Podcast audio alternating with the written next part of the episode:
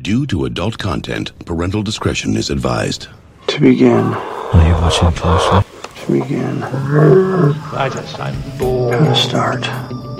What plaything can you offer me today? Here's the deal. Just give me the facts. Just the facts. Only the facts. Breathe. Focus. Keep it simple. No, no, no, no doubt, no doubt. Okay, welcome to Cock and Bull Minute, a Tristram Shandy story, a podcast in which, eventually, ostensibly, at some point, we will be talking about the 2005 film Tristram Shandy, a cock and bull story, one minute at a time. Good lord, what is this story all about? Cock and a bull story. Here's your host, me, Robert Black. We're here for Group 13. Um, this is About Time versus the Fisher King. That is Richard Curtis versus Terry Gilliam and Richard LeGravenes because Gilliam didn't write it. So, since we got British films or British filmmakers, I got a Brit to come talk with me about it. This is Luke Allen. Luke, you can introduce yourself if you like. Hello, I'm Luke Allen. I'm a filmmaker and podcaster. I host Please Be Seated and co host with Robert Two Minutes About Time. Yeah. So, About Time is one of the films which I definitely have a heck of a lot of knowledge about. So, yeah, it should be noted Luke and I are doing a show about one of these two films, so there might be some bias there. I don't know. A little bit, yeah. I know exactly what side of this I stand on, so. Yeah. It's interesting. Uh, maybe we can just start there because I know, I think I know which side I stand on, and I don't think it's the same one. Because you side with About Time, right? Yeah. I love About Time, but I think I side with The Fisher King because it's more. I think it's more unique to me. Yeah, I, th- I think it is. Yeah, and I think they're once again, as you were saying, you've had with other ones, they're very different films to compare. Yeah, But they are both well, there are similarities. odd ideas with like emotional resonance, so Yeah, it works. and and to be fair, even if I pick one over the other, um, I started with 380 movies for this bracket, and it was that's I did the math. It's 5.8 percent of the movies I've seen. Wow. Now we're in the top 36, which is 0.5 percent of the movies I've seen. So making the top 0.5 percent is pretty good either way. I, I- Oh, I've just noticed recently that I am way too nice on like most films I watch. e, Es- Especially now, I think I might have said this on Two Minutes About Time. Basically, just because like now's kind of just a stressful period with lockdown and with my school being cancelled and all that. Like I'm a lot more emotional when it comes to watching films. yeah, And it tends to be that if a film makes me tear up, then I give it five stars. And if you look through my letterbox ever since lockdown, I think I think the common connection is that I've watched them all since lockdown. and uh, Well, and, and that might just mean you like a certain kind of movie that isn't inherently going to make you emotional. I'm I tend to on IMDb where it's out of ten, if a movie like got to me emotionally and I teared up or cried or whatever, it's at least getting an eight, yeah, even if the movie's not that good. It's that's just like a personal rating. tell you what I watched um, a couple of days ago, which I didn't even know about until recently. You seen Fathers and Daughters? I don't think so. No. Russell Crowe and Amanda Seyfried. It's like just a really good. Okay, I know what movie that is, but no, I didn't see it. It was reviewed by critics really badly, but like me and my family, we just loved it, and it was a massive surprise to Huh. suddenly hear that. But that's not one of the films we're here to talk about today. Oh, that's fine. The inherent nature of this show is that this is right now the 23rd episode, and we have talked about the movie this show is about, Tristram Shandy, for probably maybe a minute of that time. okay. Because, you know, in order to talk about that movie or any movie, you got to know where people are coming from. I think that makes And exact sense, yeah. you got to understand, like, I'm doing my top movie bracket because you want people to know here's what I think of movie generally. Now you can get my opinions about the specific one. So, is About Time your favorite movie? Yeah, I think so, yeah. Okay. I, I've toed and froed on it a lot, but About Time always seems to be the one that I come back to. Yeah. All the ones below that seem to be shifting around quite a lot. Like, I really like Blue Lagoon, Uh-huh. Huh. and it's, it's not really a film that people talk about that much. I mean, I know it had its controversy when it came out, yeah, people talked about it when back then, but 70s. I mean, when you look at the stuff that technically, in terms of like body doubles and everything that we should now know, it, there's not really any issue with the actual content of the film. And so, just looking at it as like a sweet film with an incredible soundtrack, I just find it a nice film. Watched it a few times, and uh, I think it's got like possibly only second to About Time in great soundtrack, really. It's been a while since I watched Blue Lagoon. I don't even remember what the soundtrack is like. I'd probably recognize it if I listened to it, but it's been a while. Yes. The movie's fine. Yeah, it's I don't know. And most of its controversy, I think, came up after the fact, because in the 70s, no one cared. Yeah, I get that. I just sort of wanted to clear up the, the you know the the controversy before I said that it's a good film because it just is. I think now people aren't really bothered because people know that it was all body doubles and For some of it. although an odd shoot. But I think I just think it's a sweet film. At the end of the day, Yeah, Um, that's fine. I think I think a TV edit would probably be better. You know, where they get past all the iffy bits, but just as a story and with the soundtrack, it's a nice film. Other than that, you talked about Across the Universe. Yeah. It should be known that basically outside of Across the Universe and those films, that most of the other films on my top list seem to be Richard Curtis. Yeah. And yeah, because You definitely like romances. yeah, I, I don't know what, what or why, but yeah, especially British romance. I mean, I know Blue Lagoon's American, but like, I think there's something about British rom coms that are sweet. I gotta figure out, I gotta go through my uh, bracket and see genre wise, what did I favor?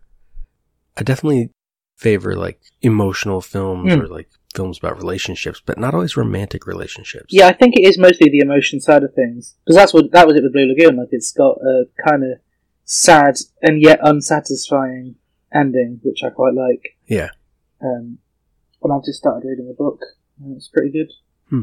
I'm just looking on the uh, on my likes on Letterbox to see if anything else stands out. But nah, that's just odd. Some of them, really, to be honest. Emo the musicals on my likes. Generally, the movie I say is my favorite, if I have to pick one, is Eternal Sunshine of the Spotless Mind, which, Hmm. aside from being another weird, like, science fiction twist on things, is essentially a romance. Yeah, that was on my list for a long time. But I don't like romantic comedies generally, which is Hmm. weird. But when they're good, I, I love them, I guess. Actually, I'm kind of surprised. I one of the other films that's on my list as five stars with a like is uh, Rat Race with uh, Rowan. I saw that Yeah, once Rowan on a Atkinson, plane. Seth Green. yeah, I know what movie you mean. I've seen it on TV a few times, and then I bought the DVD at one point. and I, it was only Huh. not that long ago I watched it, but apparently when I watched it, it was really good. But yeah, that's that's a problem I have with with my IMDb ratings is how I rate them now versus how I rated them when I started that list. Mm. Like, I started rating things on IMDb like whenever IMDb started, and so I don't know how I rated. Like, how did I decide what a ten was or what an eight was? Now I have a specific s- idea in mind when I pick. I've been adding stuff to a list since just the start of this year, and then Yeah. rating. I literally started on the first of March when I turned sixteen. I thought that's the time to start. Oh, okay. So it's just because I'm I, I I I would never be able to go back and try and figure out what I know. Some people have, and I assume you have. Go back. No, I don't go back and rate things. okay, you don't. Because I know some people who have who have just gone I only rate them now if I watch them. I'll rate. 'em. gone back and to like every film they've watched, and it's like, yeah, I don't think I'd be able to manage that. On Letterboxd, I could do that, I think, because it's out of five. It's a little easier. It's like either you really liked it, it was like you liked it, or Yeah. it was mediocre. It's simpler. A 10 scale is a little too much for me. Yeah, I think To go ten's backward. better, or even like you know, with Rotten Tomatoes, which I never use, but with like whole percent, the percentage idea and things. I, I want a little more freedom than just out of five, but Letterbox is just easier for me than IMDb. Yeah. And I watch a wider variety of quality, too. I think you aim for movies you already like. Yeah, Like last night, I watched The Fisher King, which on IMDb I've given a 10. On Letterboxd, I gave it 5. And then I watched, oh, what was the movie called? The Aberdeen County Conjurer, which is a really low budget horror film that I gave a 1 on Letterboxd and a 2 on IMDb. Um, what do you count like? If you ever have like a film on in the background or something, like do you count that as watched or not? I, I actually don't do that very much. Okay. I mean, I often do like check things on my phone during a movie if I've seen it before, Hmm. but I usually, if I've turned on a movie, I'm watching it. Yeah. Hmm. Background, I'd usually do like TV show or a podcast or something. That's me for the most part. There's occasionally like, when my family will put on a film and I'll think I'm going to watch it, and then I'll be on my phone for so much that I don't really remember much of it. Yeah.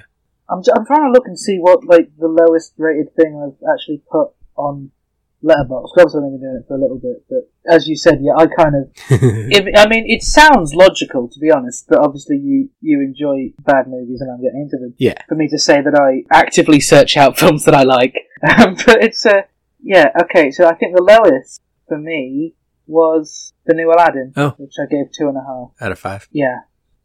Where where where did that rate with um, you? I liked it. I mean, I, on Letterboxd, I think I definitely clicked the little liked heart thing. but I think I rated it like a three Okay. because I only ever, I only think the likes like when I give it five stars. it adds a couple interesting things. It adds depth to Jasmine, which I liked, but then it kind of, I don't think the genie was worse and other aspects were like, they didn't need a remake of this. Yeah, I'm not really a fan of the original Aladdin either. Okay. I mean, I know in the new Aladdin that I, I know someone who's involved in production, and Right. the stunts were really good. He did the stunts, you know, he did a good job. Yeah. And overall, I understand why people would like the film. Yeah. But just A, for me not being a fan of the story, and B, for me thinking Disney could invest this money in, like, new content. Yeah. Which, incidentally, High School Musical, the musical, the series, is surprisingly good. Have, have- have you seen any of it? Oh, No, no, no. I, I was when High School Musical came out. I, I did watch the first one, Mm. but I was already a little too old for bothering, and so I never got really into those. And it, it was my little sister who. when I heard about the series. series, I'm like, that's weird, but uh, Yeah, do you know the plot of Okay. the series, or not really? it's a TV show following a high school production of High School the Musical or something like that. Yeah, it's like it's from the high school where it was filmed, Okay. and it's like the students there are doing a production of it to try and hold up to the film that happened, and it's surprisingly like it's reasonably self-aware. I mean, I had it on in the background for the most part while I was getting some homework done, but I thought I put it on for a laugh because I was in a production of High School Musical at my school a couple of years ago yeah, and I ended up just being genuinely invested, and then found out that I believe the second series is out on Disney Plus in the states, maybe, and not Huh. here because I'm because it's put like a release date on there on like IMDb. It says it was like January or something, but we've only got season one, and I found myself genuinely miffed, thinking I had like six more episodes, and I didn't. So.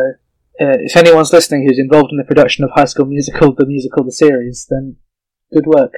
But even that's not really original content. I just think there should be more original Disney films. Well, with reality things like that, it's all semi-original content, and it can be entertaining, and that's good background noise, Mm. stuff like that. Anyway, we've gone for like 15 minutes without mentioning either of the two films. It happens. One of which being the film that I normally manage to make the centre of every conversation I have, so that's quite impressive. Well, right, and literally right after we record this, we're going to be recording some episodes of Mm. Two Minutes About Time. So, So there's a good chance that we're spending the next two to three hours discussing. yeah. So what we should be talking about right now is The Fisher King, Mm. which you just saw for the first time, right? Yeah, like a week ago, or whatever. I don't know, time doesn't make sense at the moment. uh, but I saw it. Time is weird, right? I saw it, and I gave it five stars on Letterboxd. Nice. I, at the start, I was unsure as to where it was going. Yes. little bits of it, I'm like, I understand it, but for me to like, I think my mum was like in and out and trying to ask what was going on. I try and discuss it, and it's like actually, when I explain this plot to someone, it makes very little sense. Yeah. Hence, I was literally confused reading the back of the DVD case of the plot, and I was like, I don't know what this is about at all. I'm gonna watch this film and know diddly squat about it, and I preferred it that way. Well, yeah. The first few minutes of this movie, you would, if you watched it not knowing what the movie is, you got no idea where the plot's going. Mm. You'd have no idea where, the, like, what's going on. I liked it, and I liked the con- the- I liked the idea of him trying to sort of pay back for what he'd done with the radio thing. Well, we, we should explain in case someone's listening to these episodes and hasn't seen the movies. Yeah, how how spoilery are we getting in the discussion? Oh, we'll do spoilers, but we should also tell them the plot. Oh, yeah, just okay. so you know, intrigue them.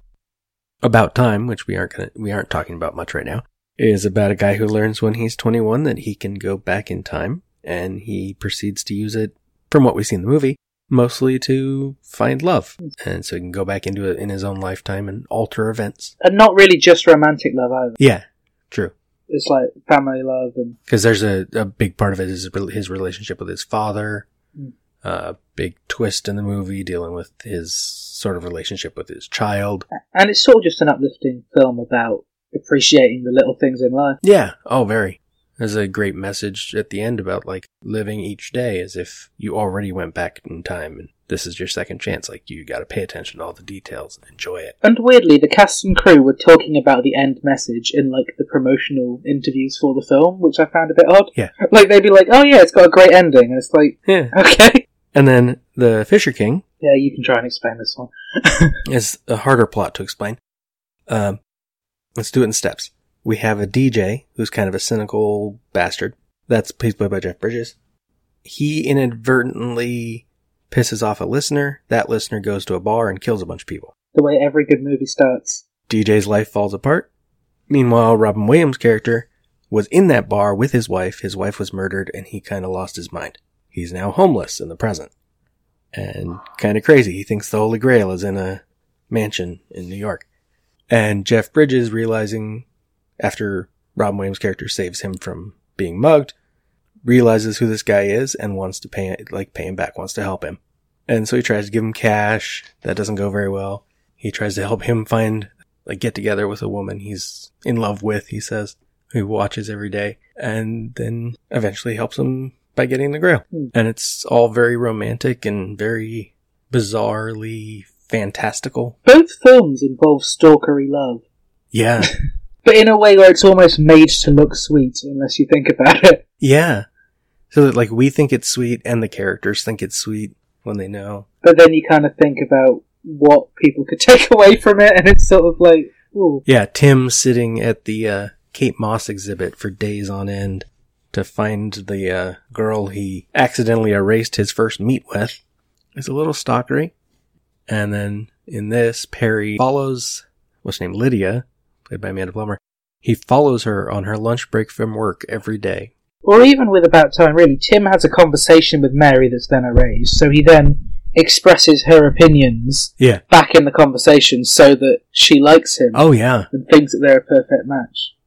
Yeah, he Yeah. quotes what she says about Kate Moss. So, I mean, it's good to know that they were a good match when we first saw them. Like, I'm glad we had that first meeting so that it's not just Tim straight off, you know, stalking her and making her fall in love with him because of a lie.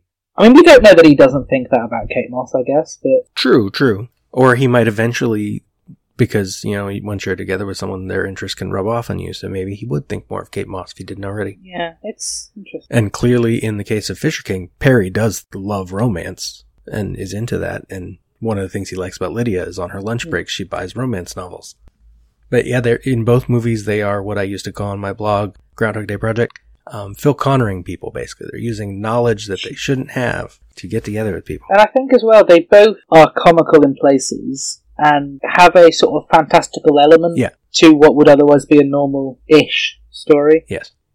Uh, I mean, about time would be more normal. It'd still be an interesting film without the fantastical element, really, of Fisher King. In just him trying to make amends for accidentally leading to the murder of people. And actually, it reminds me that Fisher King surprised me as to how quickly it went straight into the plot. Like, you know, you, you, you have him talking to the guy who becomes the murderer, like, right as soon as it starts. Yeah. And that, that was quite a surprise, really, because I was thinking we were just over the credits here, you know, just seeing him, how he is and what his job is, that just suddenly realised, hang on, I've, still, I've got to be paying full attention right now, straight away. Yeah. They, they, it's if you're not paying attention to who he talks to on the radio in the opening scene, Yeah. you don't realize. Oh, we just heard the guy they're talking about. That He doesn't treat very nicely. And yeah, I think it's been. I find it odd that I think on IMDb it's listed as a fantasy film. Yeah. And I don't really think that works as a genre for it. Like, I get why, but I don't think. I wouldn't count that as one of the main genres, really. It it might be a as far as people who are looking for a movie by genre, they might be the ones more likely to appreciate it. Maybe. Yeah. I mean, in all fairness, I'm not a fantasy guy, so seeing that sort of turned me off to the idea of the film. So I was like, oh, it's fantasy. I'm not sure. And then I watch it and I'm like, actually, no, this works because it's real life with the fantasy being inside his mind. So it, it still feels as though it could almost be a true story. Yeah. a very weird true story, but it feels it, it doesn't feel like an impossible Yeah. concept like time travel is in about time, which once again is made to feel normal. Right. And even then, with its ending, you could take about time to be a metaphor as well. So it's like maybe he only imagined going back and changing these things because that's how he thinks about every day now.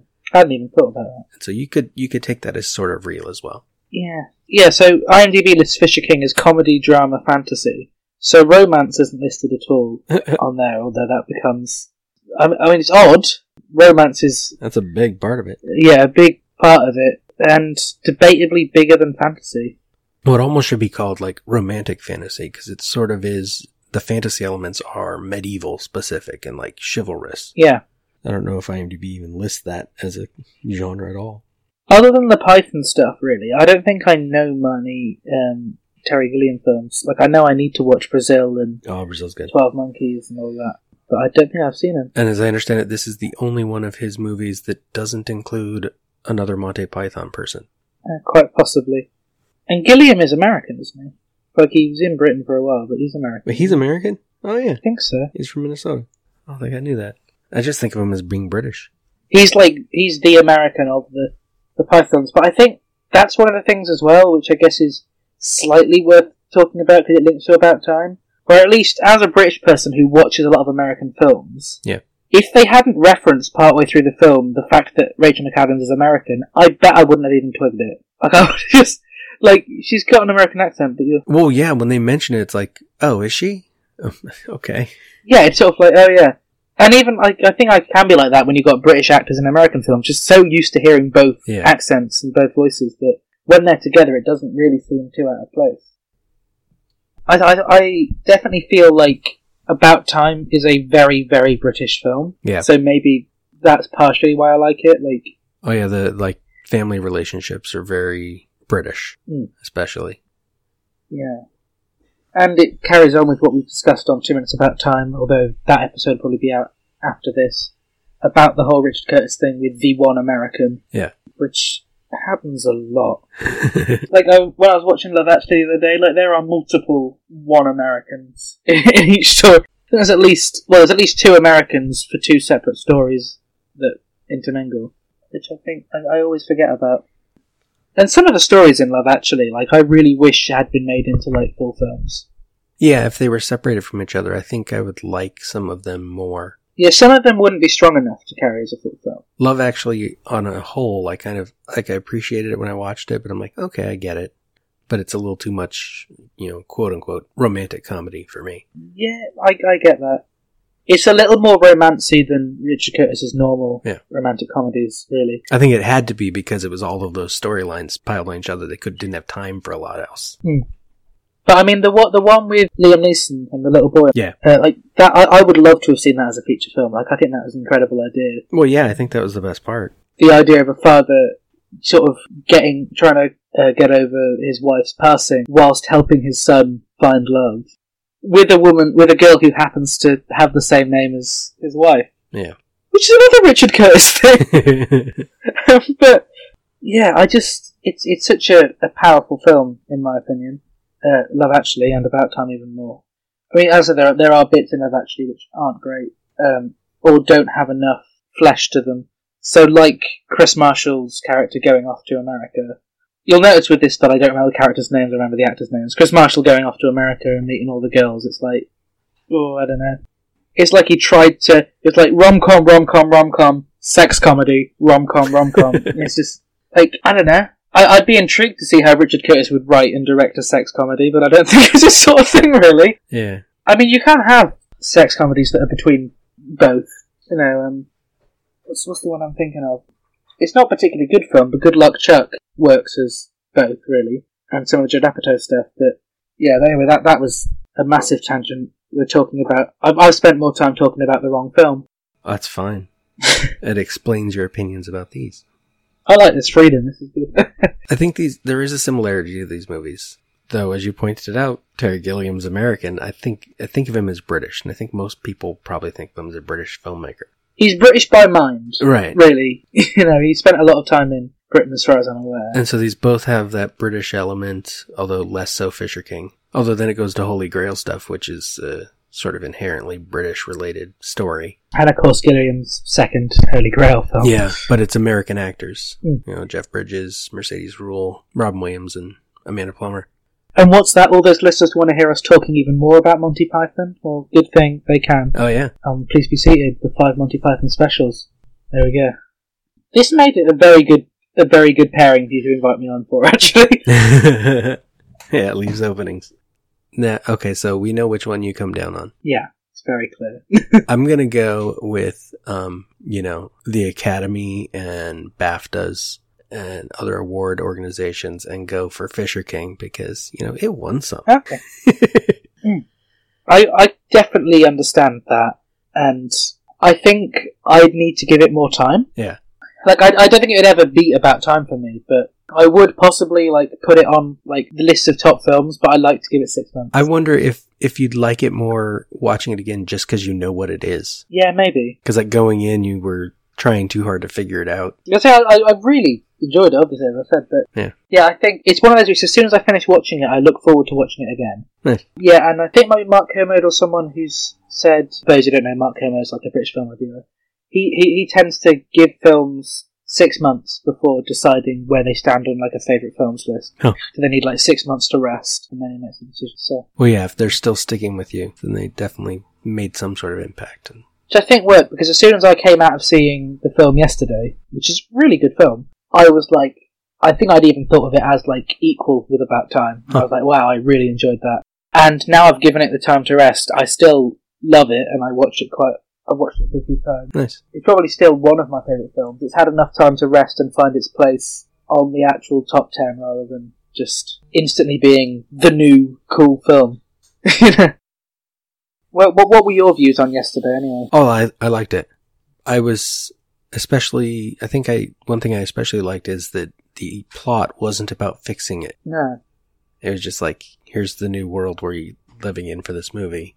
Go from there. Well, it's the, it's the about time thing again. It's the it's the idea of we don't need to bore you with explaining the rules of the universe. Yeah. We're going to tell a story with this, and you're going to enjoy the story. Right. It just happened. And and that's fine. I don't. I, I think films can get really stuck in the logistics of things and just.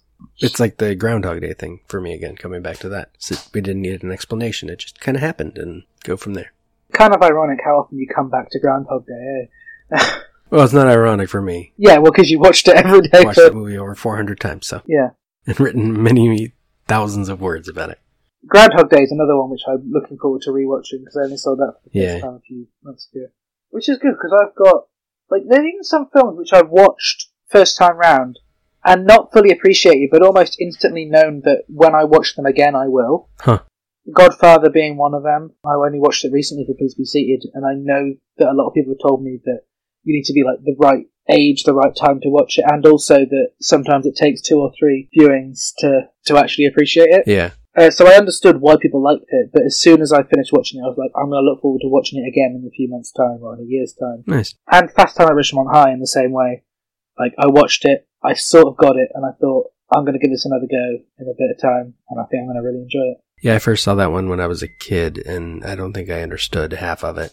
So when I watched it years later, it was much better. I think I understood it enough, but I also think I I watched it pretty much at the my maybe on the day that my school was shut down with lockdown and being my I wasn't fully focused with my last day of secondary school Yeah. just appearing out of nowhere. So I'd, I'd I'd probably give that another go.